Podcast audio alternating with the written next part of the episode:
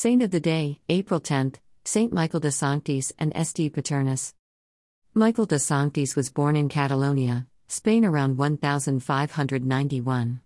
At the age of six, he informed his parents that he was going to be a monk. Moreover, he imitated Saint Francis of Assisi to such a great extent that he had to be restrained. After the death of his parents, Michael served as an apprentice to a merchant.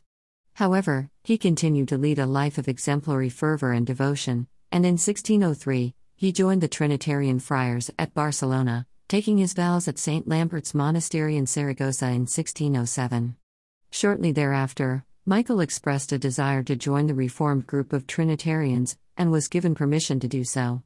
He went to the novitiate at Madrid and, after studies at Seville and Salamanca, he was ordained a priest and twice served as superior of the house in Valladolid. His confreres considered him to be a saint, especially because of his devotion to the Most Blessed Sacrament and his ecstasies during Mass.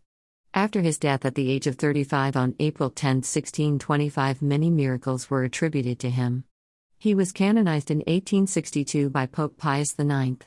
Saint Michael de Sanctis is noted in the Roman Martyrology as being remarkable for innocence of life, wonderful penitence, and love for God. He seemed from his earliest years to have been selected for a life of great holiness, and he never wavered in his great love of God or his vocation. As our young people look for direction in a world that seems not to care, St. Michael stands out as worthy of imitation as well as of the prayers of both young and old alike. His feast day is April 10th. St. Paternus. The first 5th century saint. He followed his father's path by becoming a hermit in Wales. He founded the monastery at the great church of Paternus, and became a bishop of that region. He was known for his preaching, charity, and mortifications. Scholars believe his story is an amalgam,